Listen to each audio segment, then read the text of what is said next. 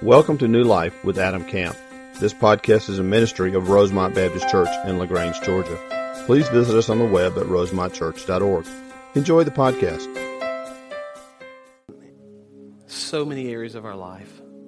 We're so thankful for your love and your mercy. We're so thankful for the blessings of life. We're so thankful for Christ who came and gave his life on the cross for our sins to offer us hope, to offer us redemption, Father. We just praise your name, Lord. I pray for our time together this morning as we open up the truth of your word. I pray you give us understanding and clarity, Father, and I pray that you would speak directly to our hearts. Lord, I pray through the power of the Holy Spirit we be transformed more into the image of your Son. It's in his precious name that we pray. Amen.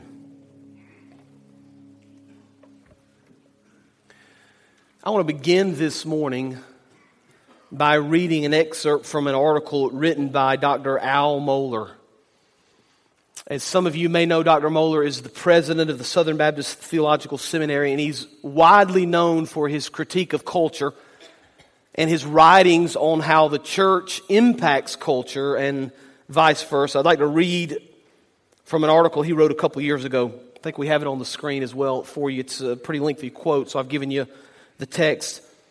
A remarkable culture shift has taken place around us.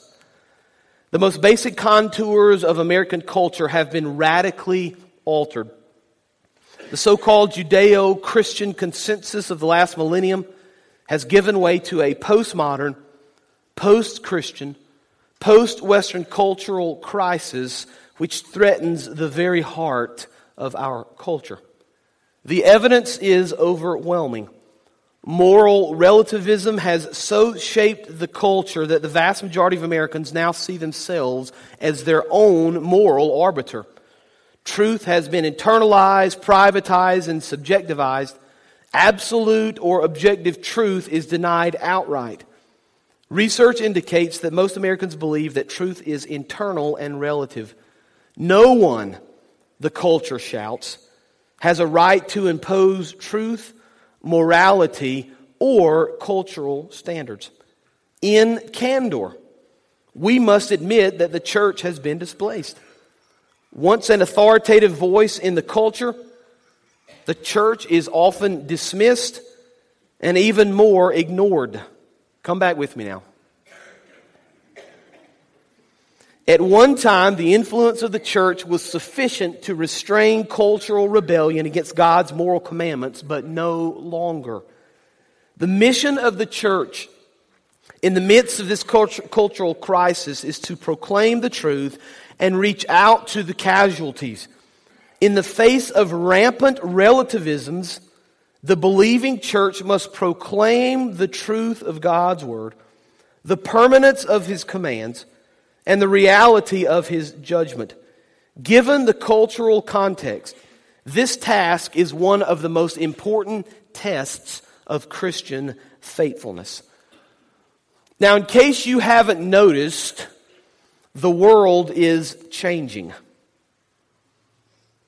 And we can be upset all we want to. We can argue all we want to. We can debate the causes. But the truth of the matter is this the church no longer finds itself at the center of culture and society. Instead, the church finds itself on the outside looking in.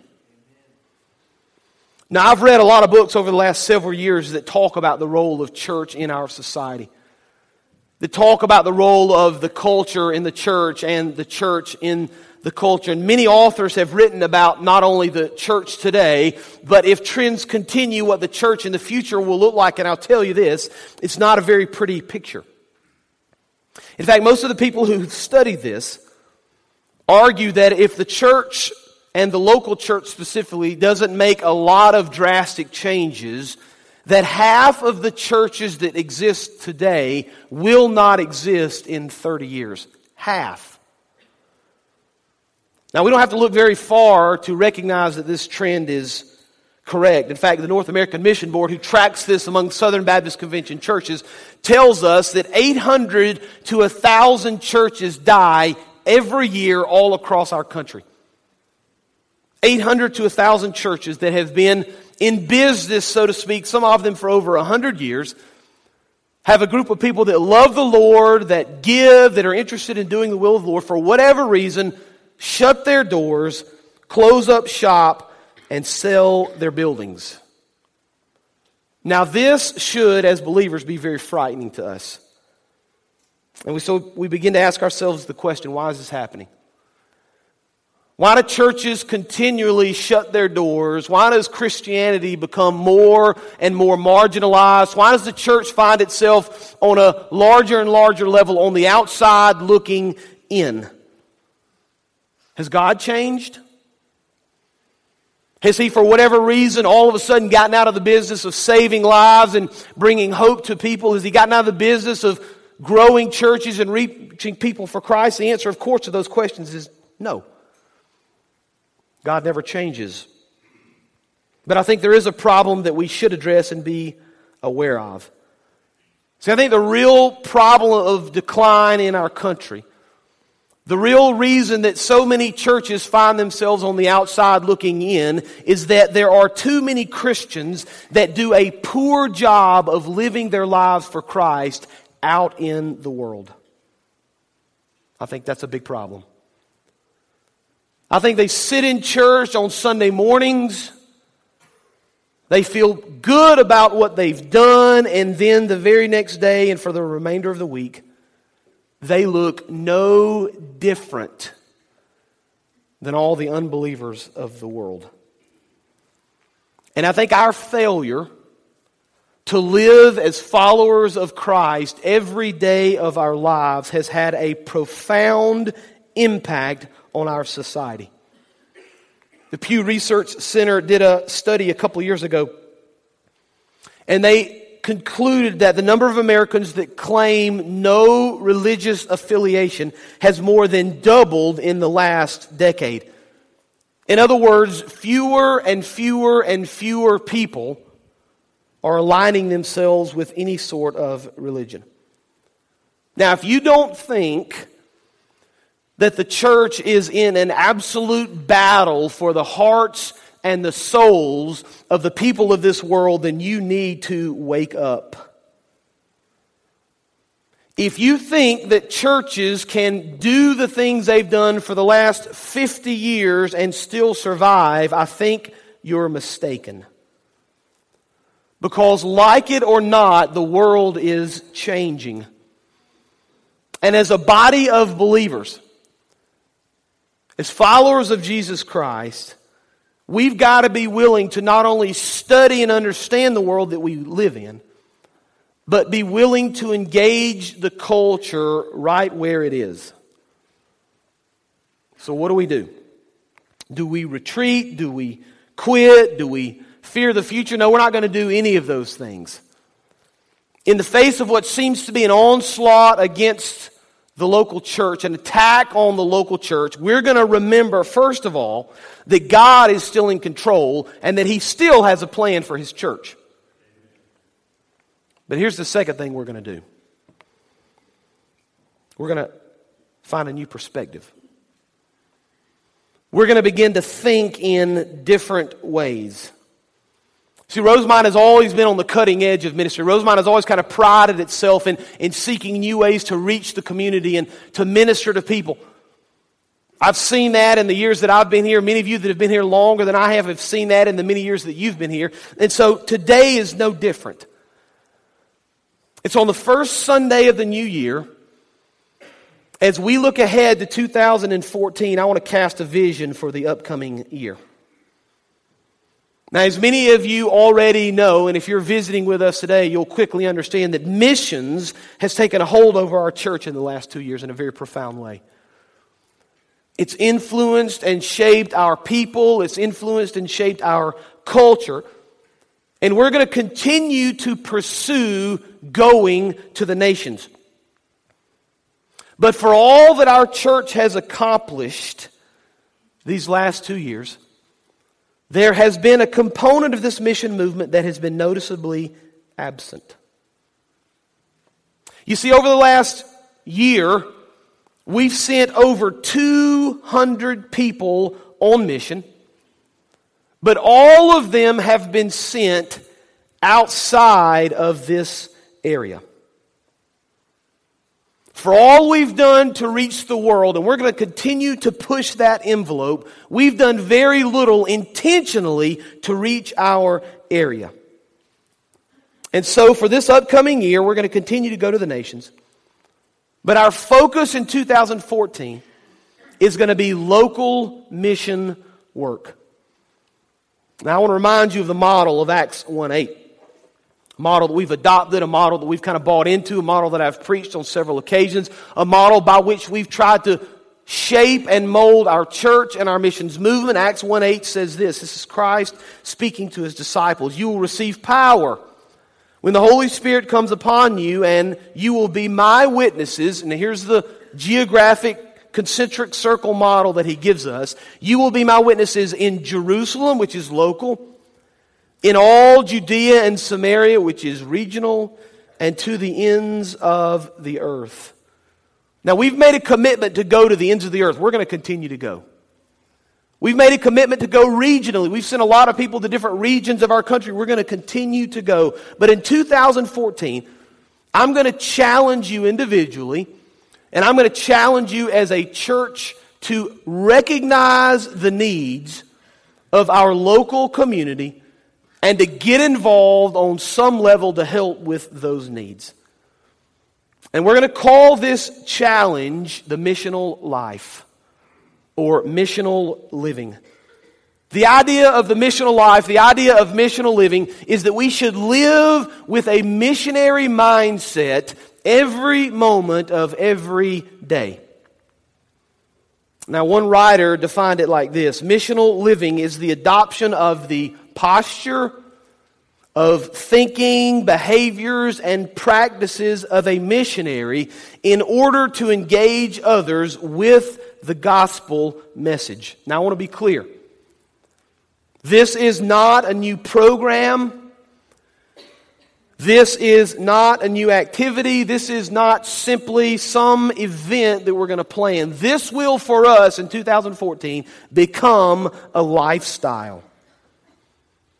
And so I'm going to challenge you this morning. I'm going to continue to challenge you in the weeks and months that follow to look for opportunities to minister every day. To look for opportunities to engage someone in conversation about spiritual things every day.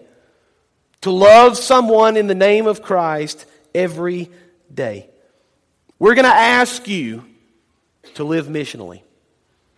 We're going to ask you to take up this challenge and to take up this focus and to live every aspect of your life at home, at work, at school, doing the arts, doing recreations, all for the glory of God.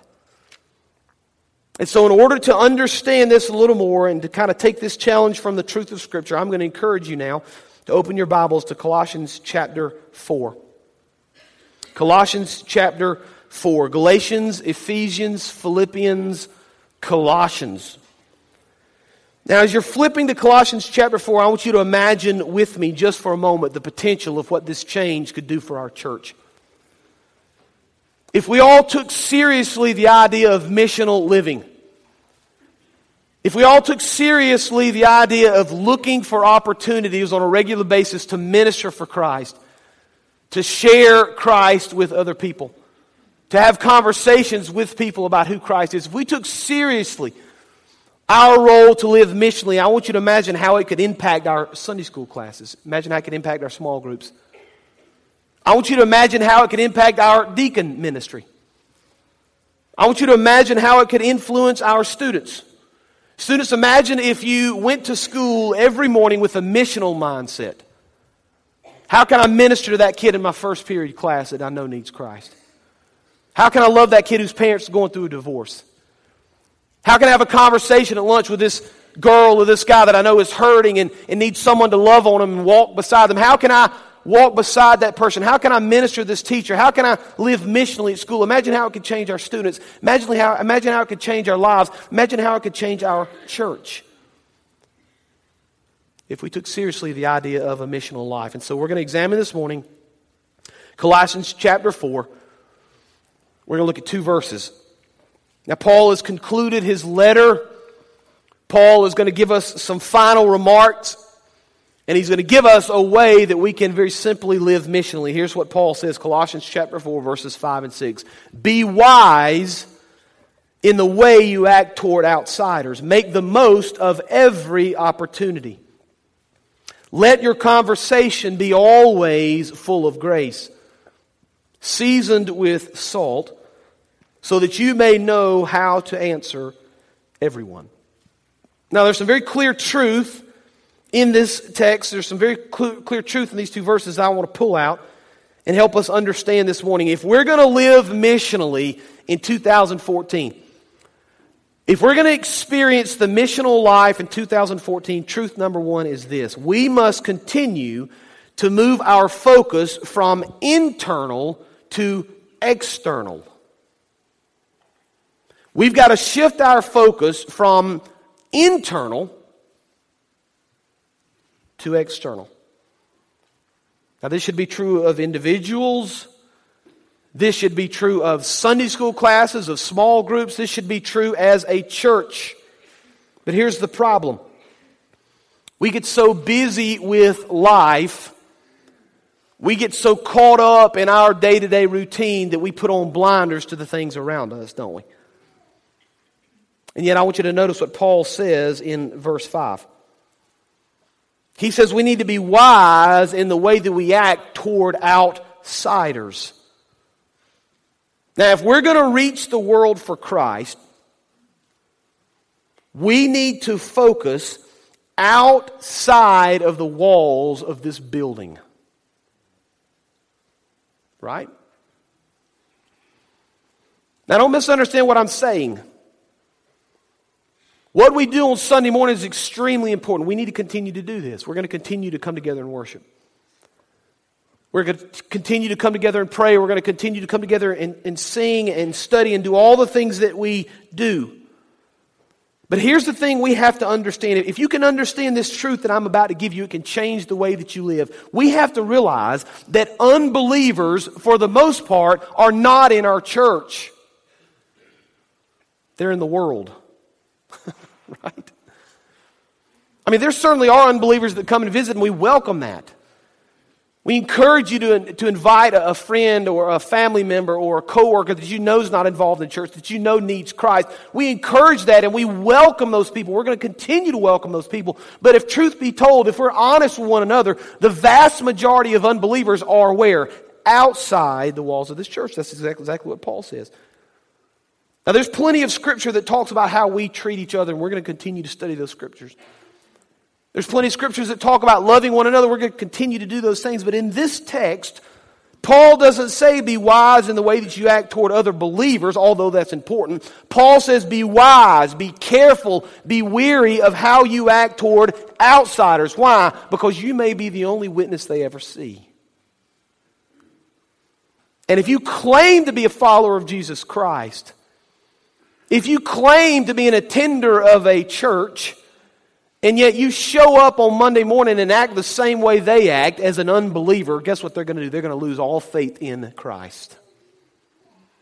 Why should I follow Christ if that guy's acting the same way I'm acting? Be wise, Paul says, in the way that we act toward outsiders. Now, I just want to be clear. We're not slowing down our movement to go to the nations. We're not going to say we're not going to the nations. Instead, we're going to stay here in LaGrange. We're going to do both. The Acts 1 8 model is clear. It's a Jerusalem local model. It's a Judea Samaria regional model. It's to the ends of the earth model. We're going to continue to do all three of those. In fact, we've got all kind of trips planned for 2014. I'm going to encourage you to go to one of them. We have a trip to Zambia planned. We've got a trip to Alaska planned. In fact, some of you have expressed some interest in Alaska. If you're one of the people that have expressed interest in Alaska, you need to talk to Randy because we have uh, conversations, and we've had a conversation with Scott Kirby, who's the missionary in Alaska. He's excited. He's got plans for our team. We're beginning to take deposits for those of you that are interested. We're still going to go to Zambia. We're still going to go to Guatemala. We're still going to go to Brazil. We're going to continue to do all those things. We've embraced this challenge. But I want to tell you a truth that many of you haven't quite understood yet. You don't have to get on an airplane and fly to Zambia to be missional. You don't have to go to Guatemala to act like a missionary. You can live the missional life every single day by having a mindset of a missionary. By moving from the inward focus of me, me, me, what I want, to the external focus of what does the Lord want, what does the Lord need? How can I minister to these thousands of people that live around me every single day? Now, in case you haven't noticed, it's a little cold outside. It's been cold the last couple days. Today, I think, is going to be a heat wave for most of us, right? Because it's going to get a lot colder over the next two days. Now, I love cold weather. It's right up my alley. I wish it, the next two days, I wish it'd be like this all winter. That, that's just kind of how I like it. I'm hot natured. Amy loves heat. So she'd go to the beach, I'd go to the mountains. But it's going to be very cold. In fact, there's a chance of snow, right? Now, I want to do a poll very quickly. Is there a single teacher or student that is not aware that it may snow tonight? Anyone? Look at that. 100%. It's amazing. It's so funny to me two weeks off and we're praying for one more day. Please, Lord. Please, Lord. Let it snow. Let it at least ice over Dr. Pugh's mailbox. So when he gets up in the morning, it seems as if the whole county's covered, right? Now, we're not very prepared in this area to deal with snow and sleet. So everything shuts down for three or four days, and we laugh because there's an inch of snow and there's nothing open. But if you go farther north into bigger cities, they're more prepared for ice and snow, aren't they? So they have all these machines, they have all this equipment. They have these big trucks that they fill up with the salty, gravelly type mixture. And these trucks have this one clear duty when it snows. They get filled up with this salt, and their job is to drive around the community on the roads and do what? Just pour that salt out everywhere. That's what they do. And so they'll drive around for however long it takes to dump all that salt out. And guess what they'll do? They'll go back to the dispatch headquarters and they'll get refilled with salt. And they'll go back out into the world and they'll pour all that salt out and on the roads and they'll do it over and over and over again. Now, wouldn't it be silly and wouldn't it be useless if those trucks got filled up with salt and filled up with all that gravel and the two guys in the cab of the truck said, You know what? It's so pretty out here today. Let's just drive around. I mean, have you seen the snow and the trees across? Oh, it's beautiful. The river's iced over. Let, us not, let's not pour any of this salt out. Let's just drive around for a few hours and look at the beautiful snow, right? We laugh at that. That's silly. Why? Because they've got a job. They're called to do something very important. If they fail in that job, guess what? It affects society for that day, doesn't it? It's kind of like that with our Christian walk. We ought to show up at church on Sunday morning and be filled up. We ought to study the Word of God. We ought to pray. We ought to sing. We ought to worship. We ought to be energized. And we ought to leave excited about all the Lord has done. And then we ought to spend the rest of the week pouring all of that out into all those people that surround us. And then once we've poured everything out and we've given all we can give. Sunday morning rolls back around again, and we show up and we get filled again. But here's the problem we have way too many believers that show up on Sunday morning, they get filled up, and they drive around all week and never pour into anybody else. And we wonder why the church is in decline. And we wonder why the church doesn't impact culture. You see, it's our calling to come on Sunday morning and study and to worship and to sing and to pray and do all the things that we do. But then Christ and the Word of God is so crystal clear on this. Once we're filled, we're called to go and to share and to be missional. Now, we're going to give you an opportunity this summer. This is something we're very excited about, and this is an event that we're planning. Mission LaGrange is going to be July the 6th through the 12th, and all the things that we do overseas, we're going to do in LaGrange. We're going to give you the opportunity to minister. We're going to give you the opportunity to love and to share and to go into the community and do a, a, a vast array of things that are desperately needed. But I want to encourage you and challenge you with something. You don't have to wait until Mission, until Mission LaGrange to reach out to your neighbors. You don't have to wait until July to be missional.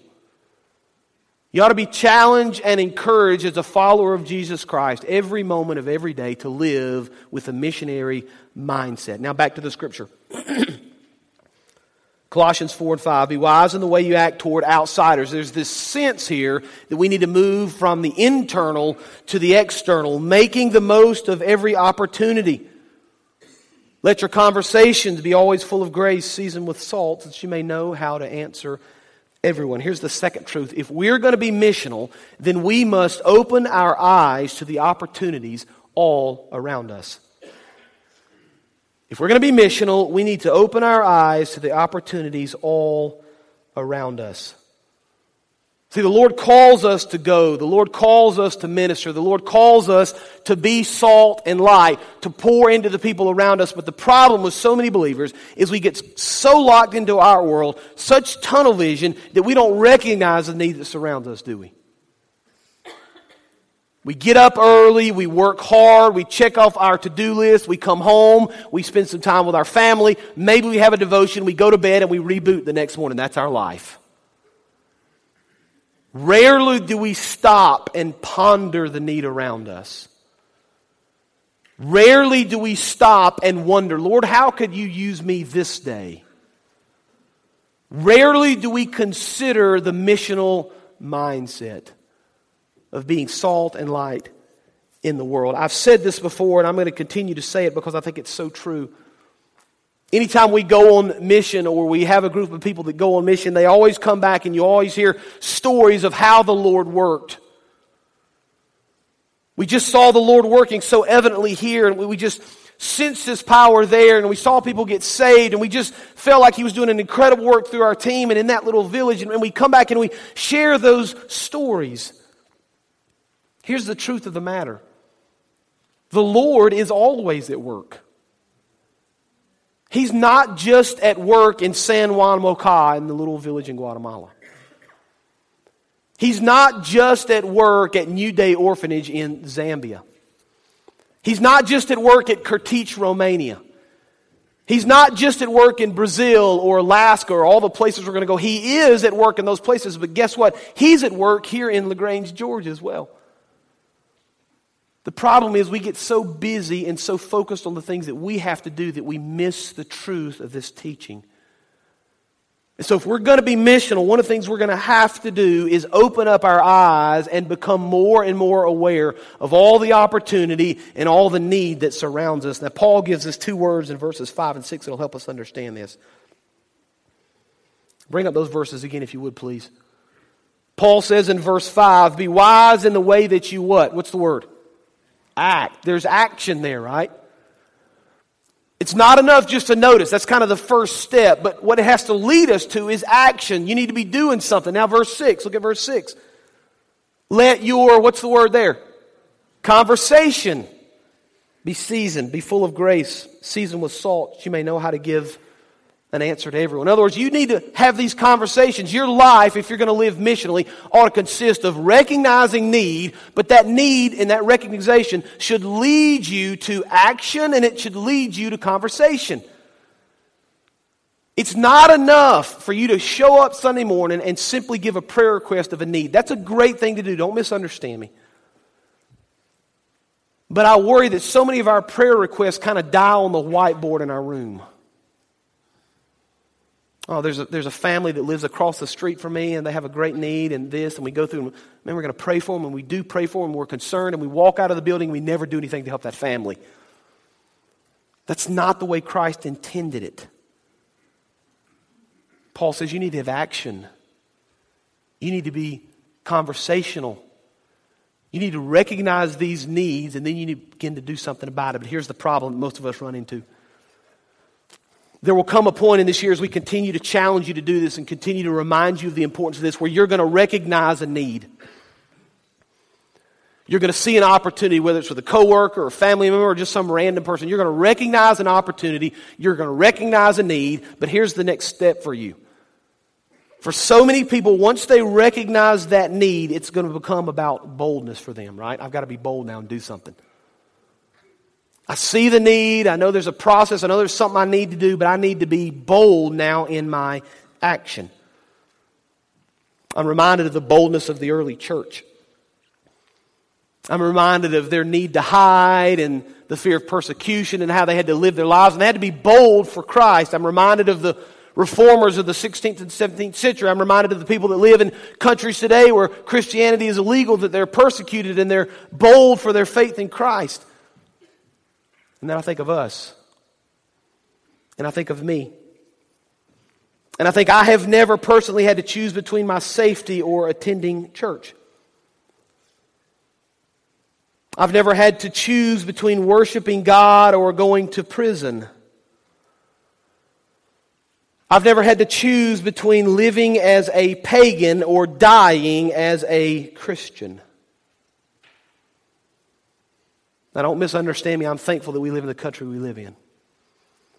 I'm thankful we've been given rights and privileges to worship the Lord. But my point is, and my fear is, that Christianity in our culture, in our context, has become so easy that most Christians have lost the very boldness that defined the early church. But now let's really hit close to home. Let me really step on your toes. You ready? We're not afraid to be bold in a lot other areas of our lives, are we? When the restaurant charges you too much for your food or improperly cooks your steak, you're bold enough to say something, aren't you? When someone says something you don't like politically, I bet you're bold enough to enter into a conversation about their views, aren't you? When we're at our child's ball game and the official doesn't seem to be calling the game correctly, we're bold enough to say something, aren't we? Let's be very honest with one another. It's not really about boldness, is it? It's about boldness for the things of Christ.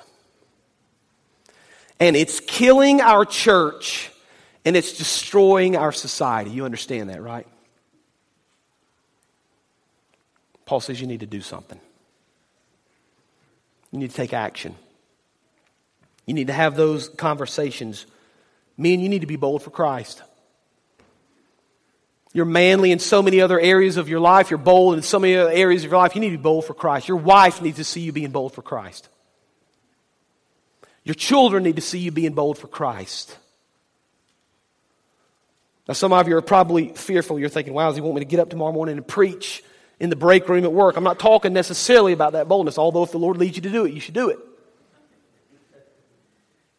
What I am saying is let's take one more step towards boldness whatever that means for you. Let's be a little more bold this year for the things of Christ than we were last year.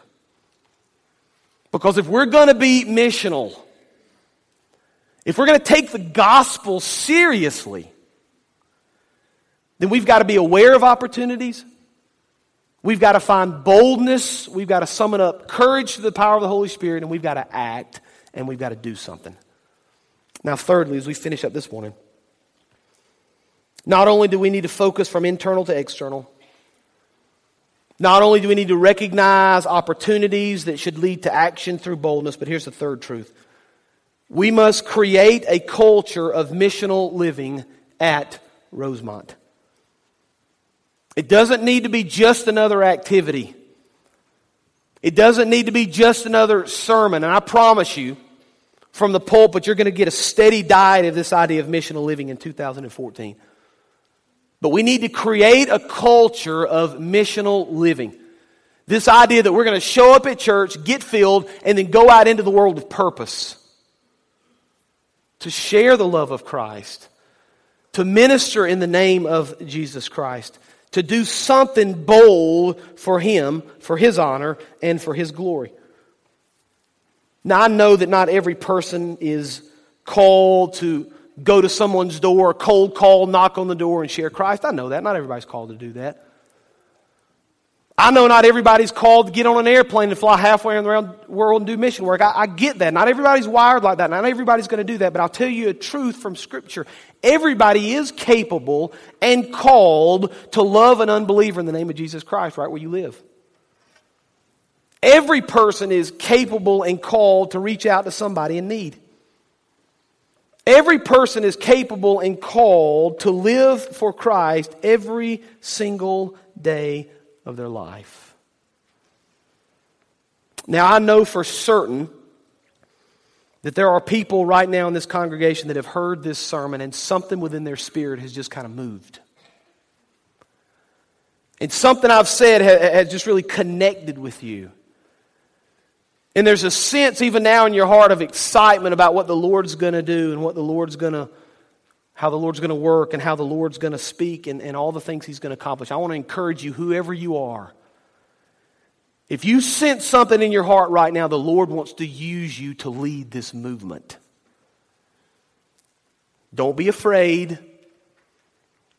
Don't let the devil trick you into thinking you're not good enough or smart enough or wise enough or don't have enough experience or don't know enough of the Bible. If the Lord calls you to move, He's going to equip you to be successful.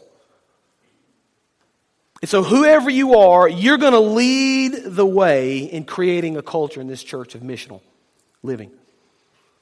You're going to lead by example. You're going to challenge others. You're going to step out on faith. You're going to trust in the Lord. And you're going to be on the front line of living for Christ in all things. I want to finish this morning with just a clear call from Scripture. If you study the Word of God, if you read enough of the Bible, you understand that Christ calls us to go into the world.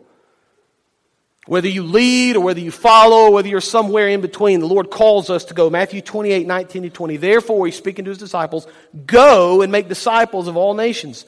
It's a clear call. Acts 1 8, you will be my witnesses in Jerusalem and all Judea and Samaria and to the ends of the earth. On and on the list goes. The Lord has called us to go. The Lord has called us to be. The Lord has called us to live missionally. And so I want to tell you, I just want you to be prepared for this. 2014 is going to be the year of missional living at Rosemont Baptist Church. Because we're called to go into the world. We're not called to sit in a church building and wait for unbelievers to show up. So we're going to go. We're going to live for Christ. We're going to be missional. Let's pray. Father, thank you for the clarity of your word. Thank you for this challenge, Father, that's already resonating within the hearts of our people. I know right now, Lord, I just sense that there are already people excited about this idea. Lord, you, you strengthen them, you encourage them, Father, that they're going to be the leaders. They have to be the leaders to change the culture at our church, Father, to have a more of an external focus to recognize opportunities, Father, to be bold, to take action, to do your work, to live missionally, Father. And I pray this year would be a year that's just incredible for our church, a year we can't even fathom. Lord, you just do amazing things in our hearts for your honor and for your glory. It's in Jesus' precious and powerful name that we pray. Amen. You can stand. Thank you for joining today's sermon. We would love to hear how today's message blessed you. Use the contact us link on our website at rosemontchurch.org. God bless.